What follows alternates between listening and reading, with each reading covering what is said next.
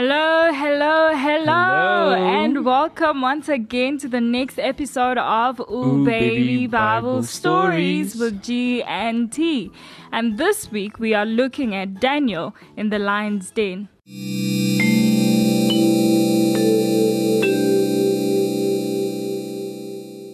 The story of Daniel in the lion's den teaches us about the promises and faithfulness of God. Even if we feel like everything has been lost, this is a summary of the biblical account of Daniel's refusal to bow to man and how God used Daniel to save a nation. King Darius was a ruler over Babylon and had appointed several men to help him govern and lead. Daniel was a man who believed in God and followed the Lord's commands.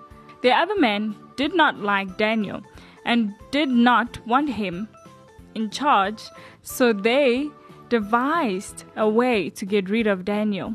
These men knew that Daniel served the God of Israel. They told King Darius to make a new law in which people could worship and pray only to the king.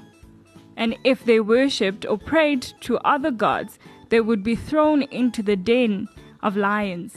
The starving lions would eat and kill the lawbreakers. Daniel knew the new law, but committed his heart to remain steadfast in his prayer and praise to the Lord. Daniel prayed three times a day with his window open.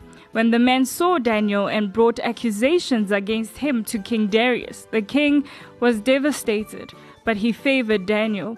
The king knew he could not change the law, and Daniel was thrown into the lion's den.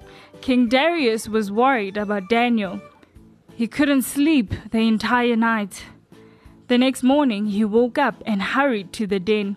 He called out to Daniel, and to his amazement, instead of hearing the lion's roar, he heard Daniel's voice. He said, God saved me by sending an angel, and that angel shut the lion's mouth. The lions did not hurt me at all.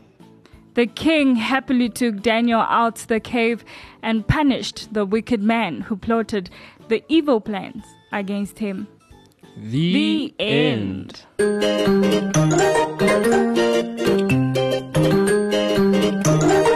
Hey kids, don't forget to come back for more Bible stories every single week. Let your mommy and daddy help you to go to www.directedfm.co.za.